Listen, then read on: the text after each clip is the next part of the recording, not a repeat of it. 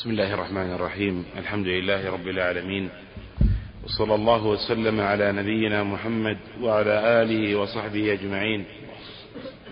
قال الإمام مسلم رحمنا الله وإياه حدثنا أبو بكر بن أبي شيبة وأبو كريب وابن أبي عمر واللفظ لأبي كريب قالوا حدثنا أبو معاوية عن الأعمش عن أبي عمرو الشيباني عن أبي مسعود الأنصاري قال جاء رجل إلى النبي صلى الله عليه وسلم فقال إني أبدع بي فاحملني. إني أبدع. أبدع بي فاحملني. فقال ما عندي؟ فقال رجل يا رسول الله أنا أدله على من يحمله. فقال رسول الله صلى الله عليه وسلم من دل على خير؟ فله مثل أجره فله مثل أجر فاعله. وحدثنا إسحاق بن إبراهيم قال أخبرنا عيسى بن يونس حاء وحدثني بشر بن خالد قال أخبرنا محمد يعني ابن جعفر عن شعبة حاء وحدثني محمد بن رافع. قال حدثنا عبد الرزاق قال أخبرنا سفيان كلهم عن الأعمش بهذا الإسناد.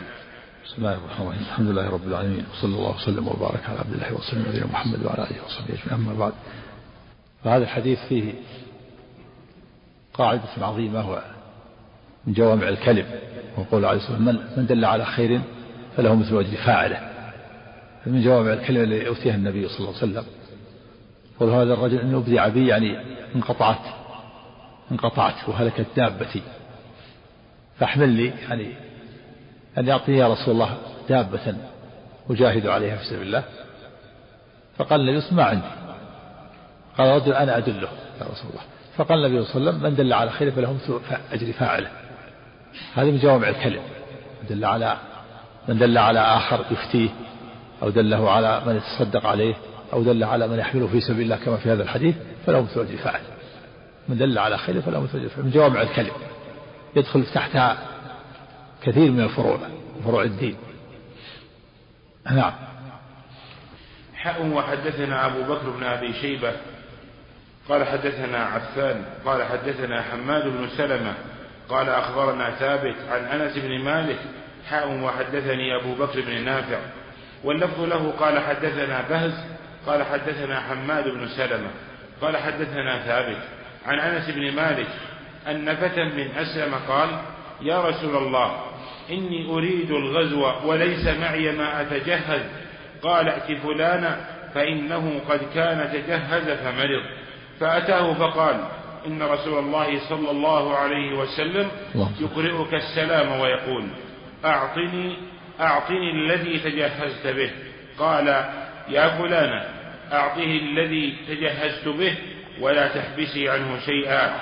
فوالله لا تحبسي منه شيئا فيبارك فيبارك لك فيه. فيبارك لك فيه. فيبارك. نعم. جزم في مقابل النهي. نعم. فوالله لا تحبسي منه شيئا فيبارك لك فيه. وحدثنا سعيد بن منصور. وهذا في سرعة امتثال الصحابي رضي الله عنه. وثقة بوعد الله ورسوله. قال لزوجه لا تحبس منه شيئا. رحمك الله. فوالله لا تحبس منه شيئا فيبارك لك فيه. وفيه أن من دل على خير فله مثل أجر فاعل كما سبق. نعم. وحدثنا سعيد بن منصور وأبو الطاهر قال أبو الطاهر قال أخبرنا ابن وهب وقال سعيد حدثنا عبد الله بن وهب قال أخبرني عمرو بن الحارث عن بكير بن الأشج عن بسر بن سعيد عن زيد بن خالد الجهني رضي الله عنه عن عن رسول الله صلى الله عليه وسلم قال من جهز غازيا في سبيل الله فقد غزا ومن خلفه في أهله بخير فقد غزا. وهذا فيه فضل الخالف للغازي في أهله وأنه كالغازي لأنه خلفه في أهله يعني في قضاء حوائجهم ومساعدتهم. وملاحظتهم والعناية بهم له مثل أجر الغازي. هذا من فضل الله تعالى وإحسانه. من أعان الغازي فهو كالغازي. ومن فالمعين على الخير والدال على الخير كفاعله وهذا يعين خالف أعانه غازي الغازي إذا علم أن هناك من يخلف في أهله ويقضي حوائجهم ويساعدهم ويقوم مقامه وأنهم لا يحتاجون إلى شيء صار مطمئنا وارتاح البال ينتج ويعمل في أي عمل فكيف إذا كان مجاهد؟ نعم. قال وحدثنا أبو الربيع الزهراني. قال حدثنا يزيد يعني ابن زريع. قال حدثنا حسين المعلم.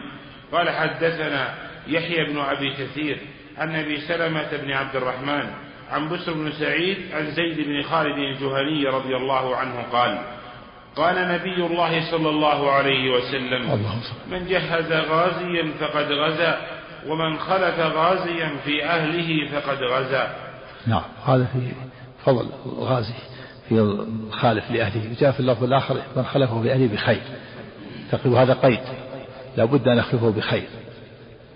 يعني يكون عنده عناية. فإن خلفه في أهله ولكنه قصر فلم يأتي بالقيد والنصوص يقيد بعضها بعضا. من خلفه في أهله بخير. هنا مطلق لكن مقيد بالحديث الآخر. لا بد أن يكون خلفه في أهله بخير. فإن كان خلفه ولكنه يقصر لا يعتني بهم ولا يقوم بحوائجهم ويهملهم ما أدى الشر نعم. قال حدثنا زهير بن حرب قال حدثنا إسماعيل بن علية عن علي بن المبارك قال حدثنا يحيى بن أبي كثير. قال حدثني أبو سعيد مولى مولى المهري عن أبي سعيد الخدري رضي الله عنه أن رسول الله صلى الله عليه وسلم وضبط عندك المهري فتح الميم النسخة الثانية. مبارك فوري. ها؟ يقول وش قال بفتح الميم؟ ولا الشكل لا الشكل ما هو عنده. نعم. نعم. عن أبي سعيد الخدري رضي الله عنه أن رسول الله صلى الله عليه وسلم اللهم بعث بعثا إلى بني لحيان إلى بني لحيان من هذيل فقال لينبعث من كل رجلين أحدهما والأجر بينهما. وحدثنيه إسحاق بن منصور قال أخبرنا عبد الصمد يعني ابن عبد الوارث قال سمعت أبي يحدث. قال حدثنا الحسين عن يحيى قال حدثني أبو سعيد مولى المهري قال حدثني أبو سعيد الخدري رضي الله عنه أن رسول الله صلى الله عليه وسلم بعث بعثا بمثله. نعم بني الأحيان من هذيل. بعث بعثا يغزونهم لكونهم كفارا في ذلك الوقت. نعم. فقال لينبعث من كل رجلين والأجر بينهما. نعم. يعني لينبعث من كل قبيلة نصفها. نصفها يغزون ونصفها يخلفون أهلهم هذا قيد كما سيأتي يقيد في الحديث الآخر أن ينبعث من كل رجلين رجل يعني والآخر يخلف أهل يخلف في أهله. نعم. ويكون الأجر بينهما. الله وحدثني إسحاق بن منصور قال أخبرنا عبيد الله يعني بن موسى عن شيبان عن يحيى بهذا الإسناد مثله. وحدثني سعيد وحدثنا سعيد بن منصور قال حدثنا عبد الله بن وهب قال أخبرني عمرو بن الحارث عن يزيد بن أبي حبيب عن يزيد بن أبي سعيد مولى المهري عن أبيه عن أبي سعيد الخدري رضي الله عنه أن رسول الله صلى الله عليه وسلم بعث إلى بني لحيان إلى بني لحيان ليخرج من كل ليخرج ليخرج. ليخرج من كل رجلين رجل. يخرج أمر.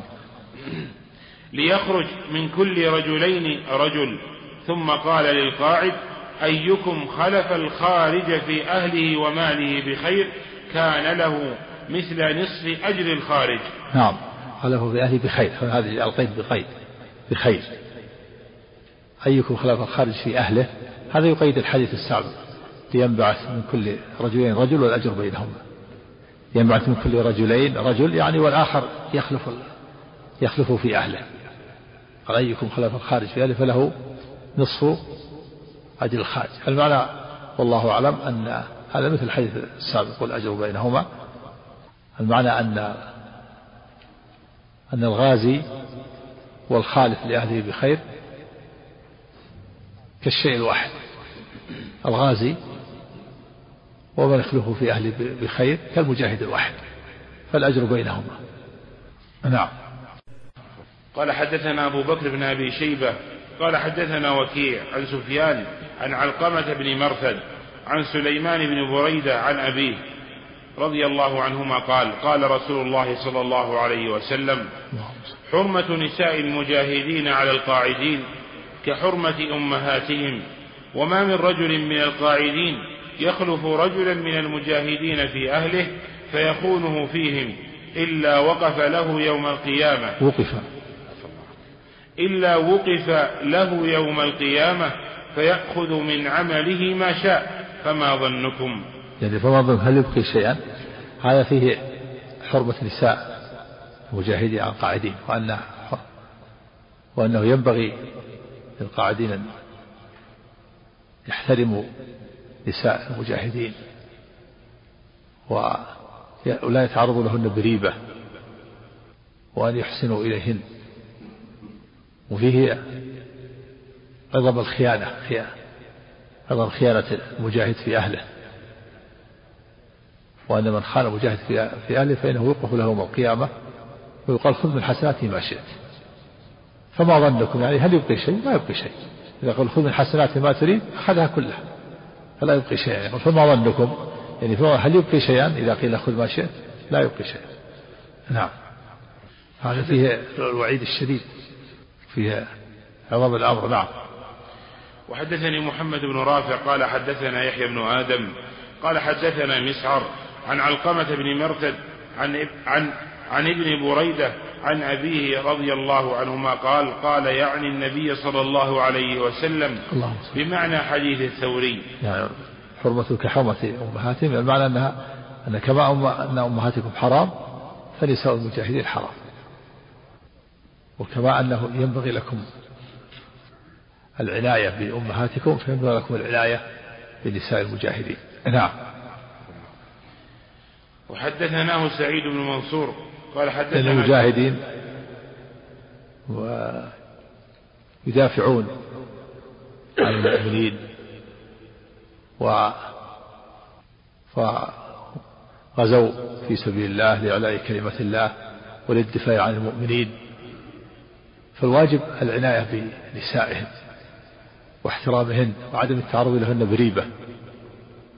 كيف يليق بالمسلم هذا أخوه ذهب للجهاد في سبيل الله ولإعلاء كلمة الله و للزياد عن حوزة الإسلام ثم يخونه في أهله.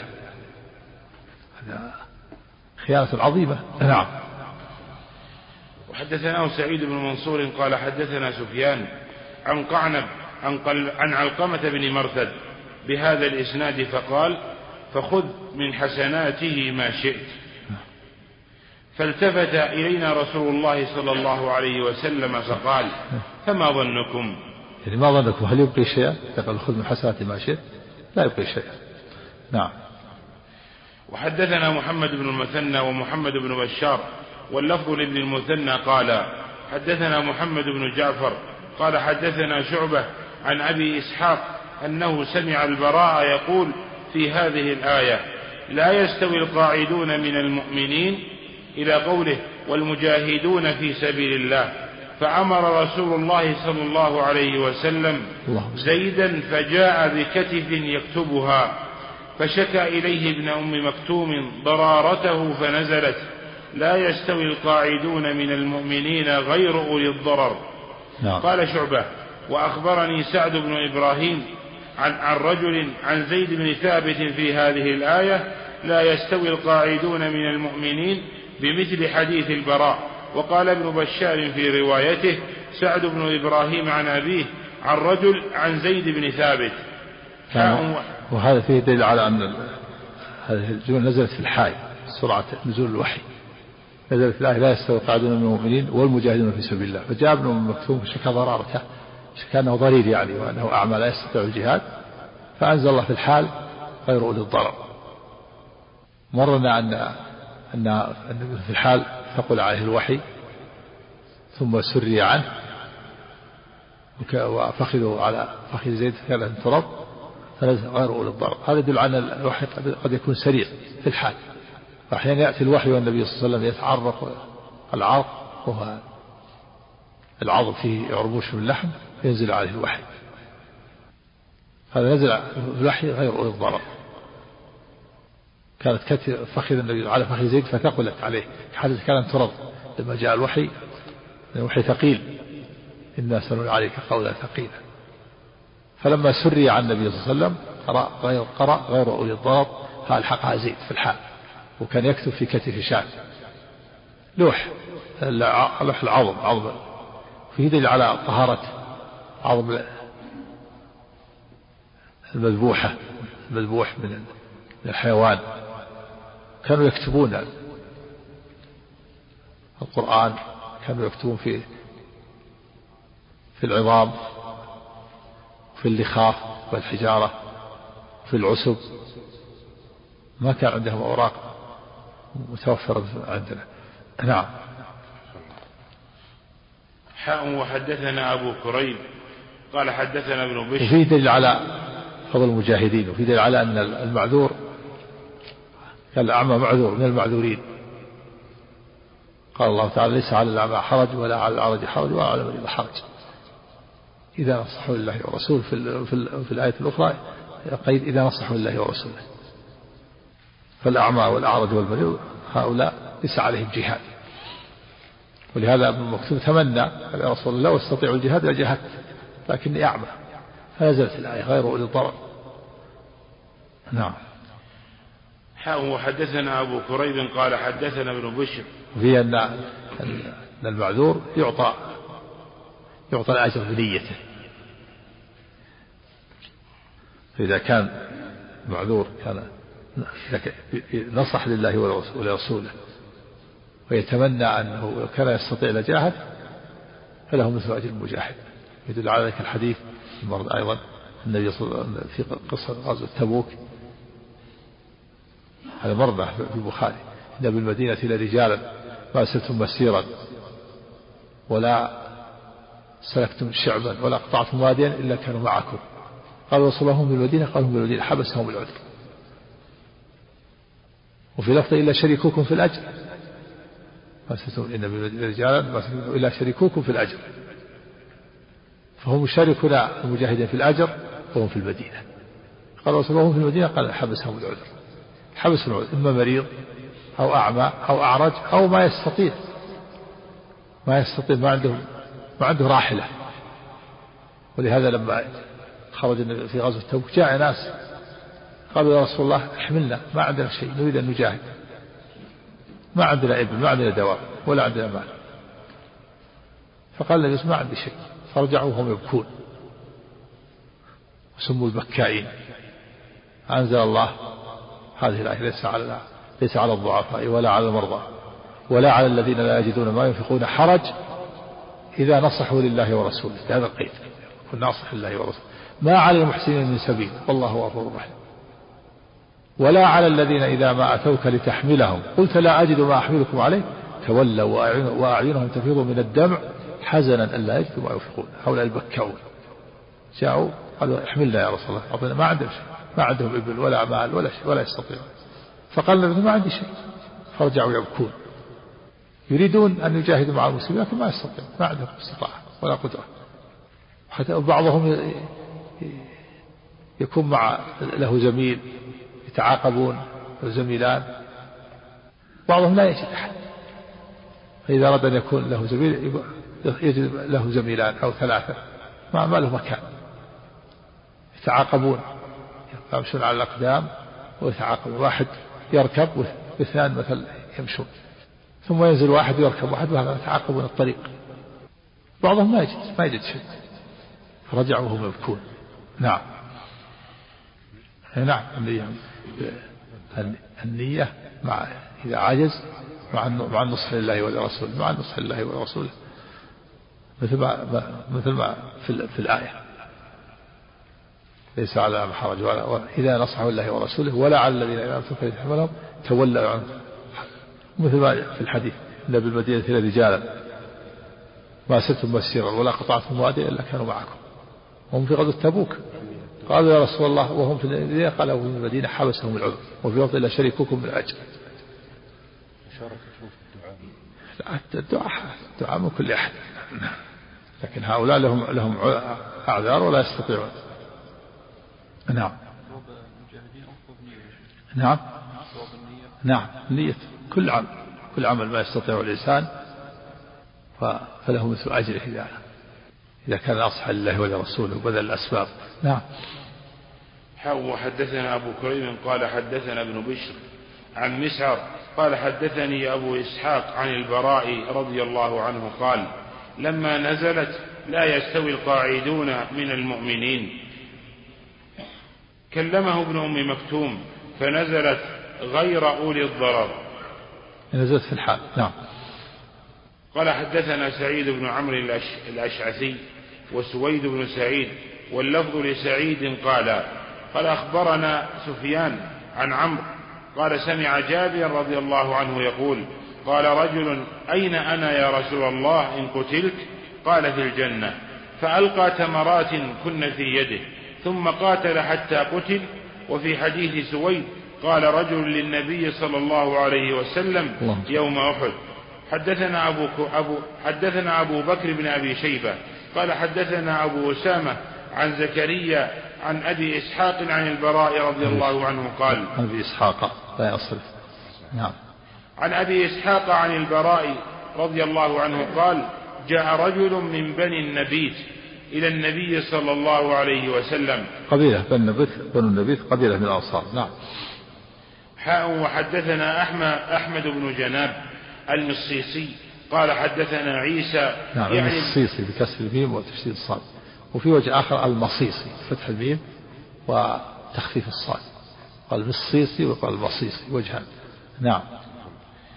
حاء وحدثنا أحمد بن جناب المصيصي قال حدثنا عيسى يعني ابن يونس عن زكريا عن أبي إسحاق عن البراء قال جاء رجل من بني النبيت قبيل من الأنصار فقال أشهد أن لا إله إلا الله وأنك عبده ورسوله. ثم تقدم فقاتل حتى قتل. فقال النبي صلى الله عليه وسلم عمل هذا يسيرا. وأجر كثيرا. الله يعني آمن في الحال ثم جاء قاتل وقتل. نعم. ومنهم من يسلم في الحال ويقاتل ويدخل الجنة. وما صلى ولا صلاة. أسلم في الحال وجاهد ولا ولم تمر عليه صلاة. ثم قتل استشهد. نعم. لا عمل عمله الجهاد. يعني الجهاد يعني عمل يسيرا ولا تمكن. أسلم في الحال ثم جاهد ثم قتل. في الحال استشهد هذا عمل يسير. نعم.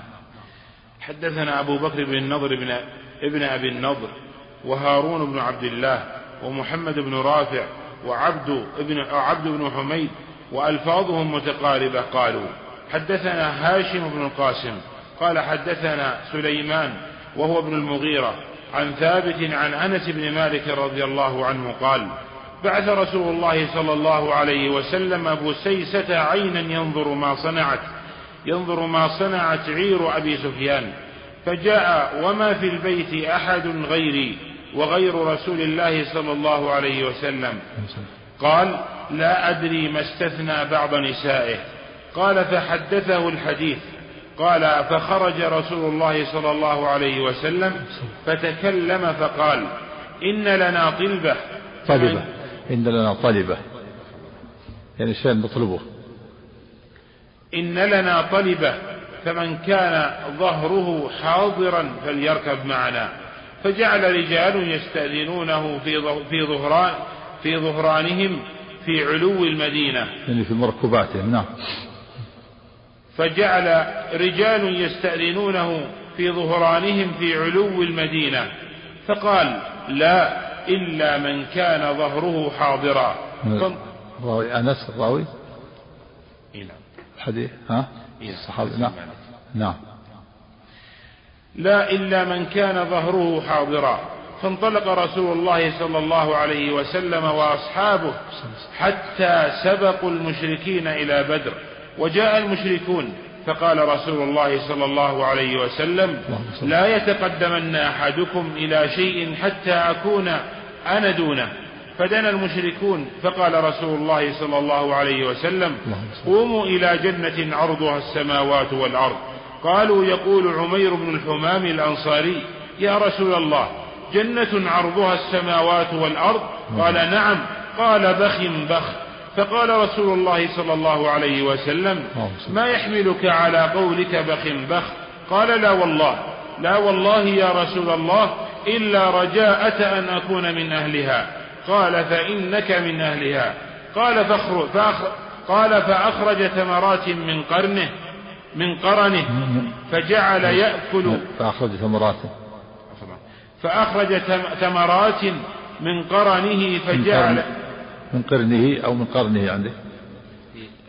مشكلة هكذا قرنه. ضبط عندك؟ إشكال من قرنه نعم. نعم. فأخرج ثمرات من قرنه نعم. فأخرج قرن جعبة النشاب نعم. فأخرج ثمرات من قرنه فجعل يأكل منهن. ثم قال لئن أنا, لئن أنا حييت حتى آكل ثمراتي هذه إنها لحياة طويلة.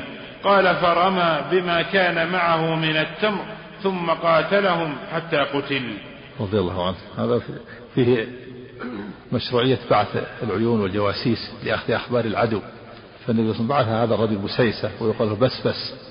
قال بسيسة وقال بسبس عينا. فأخبر النبي صلى الله عليه وسلم بخبر المشركين.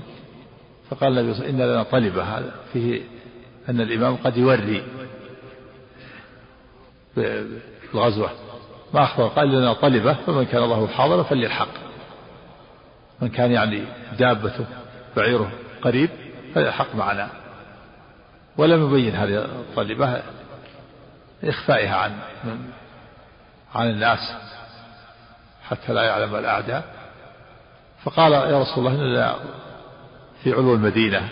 ابنا قال لا من كان ظهره حاضر يلحق معنا. ومن كان ظهره بعيد فلا. كالدابة حاضرة في الحال ثم سبق النبي صلى الله عليه وسلم المشركين إلى بدر. قال لا يسبقني أحد حتى لا يعمل شيئا. ثم قال قوموا إلى جنة عرضها السماوات والأرض. قال عمر بن الحمام رضي الله عنه قال يا رسول الله جنة عرضها السماوات والأرض. قال ما يحمل بخ بخ بخ تفخيم الأمر وتعظيمه قال بخ بخ. إسكان وقال بخ بخ فقال له النبي ما يحملك على ذلك؟ قال رسول إلا رجاء أن نكون من أهلها فرجاء أو رجاء أو رجاتا المعنى واحد. ثم أخذ ثمرات من وجعل يأكل منها هذه آخر أكلة ولم يكمل هذه الثمرات. قال إنها لحياة طويلة ينبغي أن تأكل هذه الثمرات حياة طويلة. يعني كم تحتاج إلى كم ثمرات كم تحتاج إلى إذا كانت ثمرات عدة ثمرات تحتاج إلى دقائق. وهو عنده شوق شوق إلى الله وإلى جنته. ما يستطيع يجلس ثلاث دقائق فرمى بها وقاتل أكل شيء منها ورمى بالبقية. كما إن أكلت جلست تأكل هذه الثمرات طالت المدة. هذه حياة طويلة ومشتاق عنده شوق عظيم. فقاتل حتى قتل رضي الله عنه. نعم. وحدثنا يحيى بن يحيى التميمي. في طلب الشهادة والشوق إلى لقاء الله. إذا قوي الإيمان. كان عنده إيمان وصدق. هكذا يفعل الإيمان والصدق. يفعل العاجي يفعل العاجي فيه دليل على أنه لا بأس بالانغماس في الأعداء في وقت القتال وصف القتال وأن هذا لا يعتبر من إيقاف التهلكة. ينغمس في العدو ويقاتلهم ويرهبهم. ولو أدى إلى شهادته وقتله استدل به بعضهم بعض المعاصرين على ما يفعله بعض الحملات من التفسيرات يفجر يدخل في الكفار ويفجر نفسه. هذا فيه نظر. نعم. وحدثنا يحيى بن يحيى التميمي. لأن عمر بن حمام ما قتل نفسه ولا فجر نفسه وكذلك الصحابة الذين دخلوا في كذلك بعض في غزو الأحزاب في في بعض الغزوات في غزو الروم لما لما جاء رجل وذهب في صف الكفار قالوا سبحان الله ألقى بنفسه إلى التهلكة. قال أبو أيوب الأنصاري أيها الناس تتأولون هذه الآية على غير تأويلها. ليس هذا عن الآية بين لهم. نعم. حدثنا يحيى بن يحيى التميمي وقتيبة بن سعيد واللفظ ليحيى قال قال قتيبة قال حدثنا وقال يحيى قال أخبرنا جعفر بن سليمان عن أبي عمران الجوني عن أبي بكر بن عبد الله بن قيس عن أبيه قال سمعت أبي وهو بحضرة العدو يقول قال رسول الله صلى الله عليه وسلم إن أبواب الجنة تحت تحت ظلال السيوف تحت ظلال السيوف. فقام رجل رث الهيئة فقال يا أبا موسى أنت سمعت؟ أنت سمعت؟ آه أنت. أنت سمعت؟ استفهام يعني أنت. سهل إحدى الهمزتين فصل مدة. أنت أصلا أنت. نعم. يا أبا موسى أنت سمعت رسول الله صلى الله عليه وسلم يقول هذا؟ قال نعم. قال فرجع إلى أصحابه فقال اقرأوا علي أقرأ عليكم السلام. ثم كسر جفن سيفه فألقاه. ثم مشى بسيفه إلى العدو فضرب به حتى قتل. نعم. أقرأ عليكم السلام يعني ودعهم. ذهب إلى أصحابه قال أودعكم. سلم عليكم أقرأ عليكم السلام. ثم ذهب إلى جفن السيف يعني الغبد وكسره وألقاه. يعني ما يريد يغبده مرة ثانية يريد أن يقاتل حتى حتى يقتل. فقاتل حتى قتل رضي الله عنه. نعم. وحدثني محمد بن حاتم قال حدثنا عفان قال حدثنا حماد قال أخبرنا ثابت عن أنس بن مالك رضي الله عنه قال جاء ناس إلى النبي صلى الله عليه وسلم فقالوا أن ابعث معنا رجالا يعلمون القرآن والسنة. فبعث إليهم سبعين رجلا من الأنصار يقال لهم القراء فيهم خالي حرام يقرؤون القرآن ويتدارسون بالليل ويتدارسون بالليل يتعلمون وكانوا بالنهار يجيئون بالماء يضعونه في المسجد ويحتطبون فيبيعونه ويشترون به الطعام لأهل الصفة وللفقراء. فبعثهم النبي صلى الله عليه وسلم إليهم فعرضوا لهم فقتلوهم. قبل قبل أن قبل أن يبلغوا المكان فقالوا اللهم بلغ عنا نبينا أنا قد لقينا فرضينا عنك ورضيت عنا. قال وأتى رجل حراما قال أنس من خلفه فطعنه برمح حتى أنفذه. قال حرام فزت ورب الكعبة. فقال رسول الله صلى الله عليه وسلم لأصحابه يعني فزت بالشهادة. والجنة الله أكبر. نعم. فقال رسول الله صلى الله عليه وسلم لأصحابه إن إخوانكم قد قتلوا وإنهم قالوا اللهم بلغ عنا نبينا أنا قد لقيناك فرضينا عنك ورضيت عنا. وكانت هذه آية تتلى ثم نسخت لفظها. هؤلاء القراء لهم أعمال عظيمة يعملون ب ليس كقراء كالقراء في بعض القراء الذين لا يعملون. القراء القراء الذين يحفظون القرآن ويعملون به هم قراء وفقهاء في نفس الوقت. يعني قراء كانوا إذا تعلموا من النبي صلى الله عليه وسلم آيات لم يجاوزوها حتى يتعلموا معانيها والعمل بها. فليسوا قراء فقط يقرؤون القرآن فقط ألفاظ لا يقرؤون ويعملون. ولهذا فإن لهم أعمال عظيمة. من أعمالهم إنهم يأتون بالماء ويضعون في المسجد حتى يتطهر الناس بوضوء يتوضأ الناس. ينقلون الماء ويحتطبون بالنهار ويبيعونه فينفقون على أنفسهم وأموالهم ويعطون أهل الصفة. أهل الصفة فقراء. كانوا في في صفة غرفة في المسجد. ما لهم أحد. فقراء. يعيشون على الصدقات. فهؤلاء القراء يحتطبون بالليل بالنهار ويبيعون الحطب وقيمته يعطونها للصفة يشترون لهم طعام ويعطون أهلهم ويأتون بالماء للناس. يأتون بالماء يجلبون الماء ويضعونه في المسجد ليتوضأ الناس. وفي الليل يحفظون القرآن ويتعلمون. فأرسلهم النبي صلى الله عليه وسلم لهؤلاء لما جاءوا طلبوا من النبي الوفد جاءوا قالوا يا رسول أرسل معنا أناس يعلمون القرآن. فأرسلهم النبي معهم فغدروا بهم وقتلوهم. كانوا سبعين. فدعا عليهم النبي صلى الله عليه وسلم أربعين صباح في صباح كما كما جاء في الحديث الآخر الذي دعاهم دعا عليهم وهذا في مشروعية القنوت إذا نزلت المسلم نازلة. هذه من النوازل. نزلت المسلم نازلة لما قتلوا القراء سبعين دعا عليهم النبي وقالت سبعين أربعين صباحا وفي لفظ ثلاثين يدعو عليهم ثم ترك يدعو على رعل وذكوان وعصية عصت الله ورسوله. وأنزل الله فيهم هذه الآيات أن قد لقينا ربنا فرضي عنا وأرضانا. ثم نسخ لفظها. نعم. لا هذا اللي فعله النبي. كان دعا في اللفظ الآخر على دعا على شهر. يعني النوازل ما لا ما يعني يدعو مدة ثم ثم يقف. نعم. وحدثني محمد بن حاتم قال حدثنا بهز قال حدثنا سليمان بن المغيرة عن ثابت رضي الله عنه قال قال أنس قال أنس عمي عمي الذي سميت به. سميت هو مسمى, مسمى على عمه. أنس بن نعم.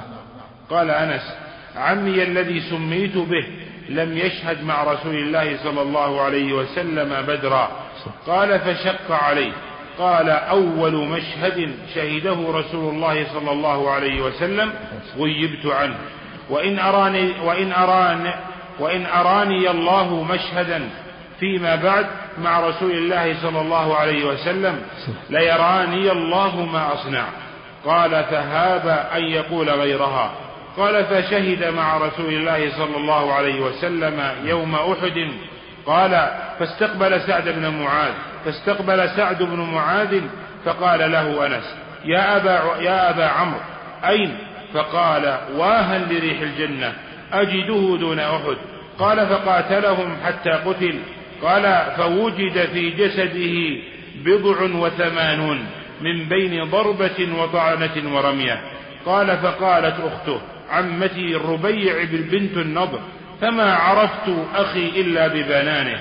ونزلت هذه الآية رجال صدقوا ما عاهدوا الله عليه فمنهم من قضى نحبه ومنهم من ينتظر وما بدلوا تبديلا. قال فكانوا يرون أنها نزلت فيه وفي أصحابه. الله أكبر. هذا أنس بن النضر هذا هو عم أنس بن مالك سمي عليه. غاب عن غزوة بدر وتأثر شق عليه ذلك. قيل لئن أراني الله مشهدا لا يراني الله ما أصنع. في هذا اللفظ لا يراني وفي البخاري لا يرين الله ما أصنع. ولم ولم يقل كلمة غير هاب أن يقول غيرها خشي أن يزكي نفسه وأنه لا يستطيع قال إن أراد الله جهادا مع نبيه لا يراني الله ما أصنع فلما جاءت غزوة أحد حصل فيها في الأول انتصار المسلمين ثم حصلت النكسة وولى بعض الصحابة مدبرين. اعتذر قال اللهم إني أعتذر إليك مما صنع هؤلاء يعني أصحابه وأبروا إليك مما صنع هؤلاء على المشركين. ثم لقي سعد قال يا سعد إني وأهل لريح الجنة أجد وراء أحد. وهذا لا مانع أن يكون حقيقيا من الكرامات تكون له والجنة يوجد ريحهم مسيرة كذا وكذا سنة 500 عام. فالقول بأن بعضهم يتأوله ويقول هذا لأنه لأنه يؤدي إلى الجنة عمل يؤدي إلى الجنة هذا تأويل. الأصل الحقيقة ف فقاتل رضي الله عنه كان عنده شوق إلى الله. فقاتل حتى قتل يعني انغمس في العدو. حتى جاءت الطعنات والضربات جسده من كل مكان. بضع ثمانين ضربة يعني فوق البضع من ثلاثة إلى تسعة.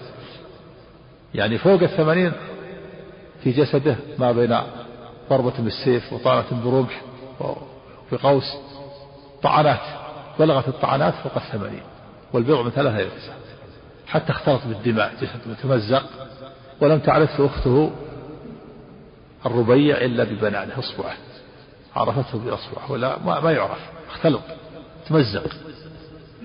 ما أحد يعرفه. لا بوجهه ولا كذا كله اختلط جميع الجسد الوجه إلا أخته عرفته بأصبع ببنانه. رضي الله عنه وأرضاه. نعم. حدثنا محمد بن المثنى وابن بشار واللفظ لابن المثنى قال حدثنا محمد بن جعفر قال حدثنا شعبة عن عمرو بن مرة قال سمعت أبا وائل قال حدثنا أبو موسى الأشعري أن رجلا أعرابيا أتى النبي صلى الله عليه وسلم فقال يا رسول الله الرجل يقاتل للمغنم؟ بركة سم الله خاف؟ كيف؟ خاف؟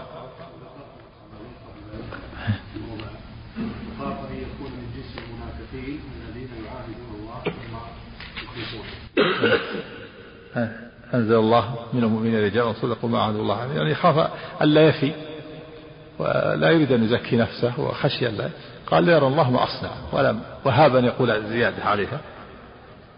خشي ألا ألا يفي بوعده لو لو وعد. ولكنه أراد أن يفعل. الأفعال هي التي تنبئ عن صدقه. نعم. هذا يسأل الجمعة الله عنه نعم. يقول آه، ذكر في حديث آه، فله مثل أجره وقال في الحديث الآخر والأجر بينهما وقال في الحديث الآخر فله نصف أجره. هل هناك فرق؟ لا المعنى واحد. يعني أنهما كالمجاهد الواحد الخالف لأهله والغازي كالمجاهد الواحد. كأنه مجاهد واحد. نعم.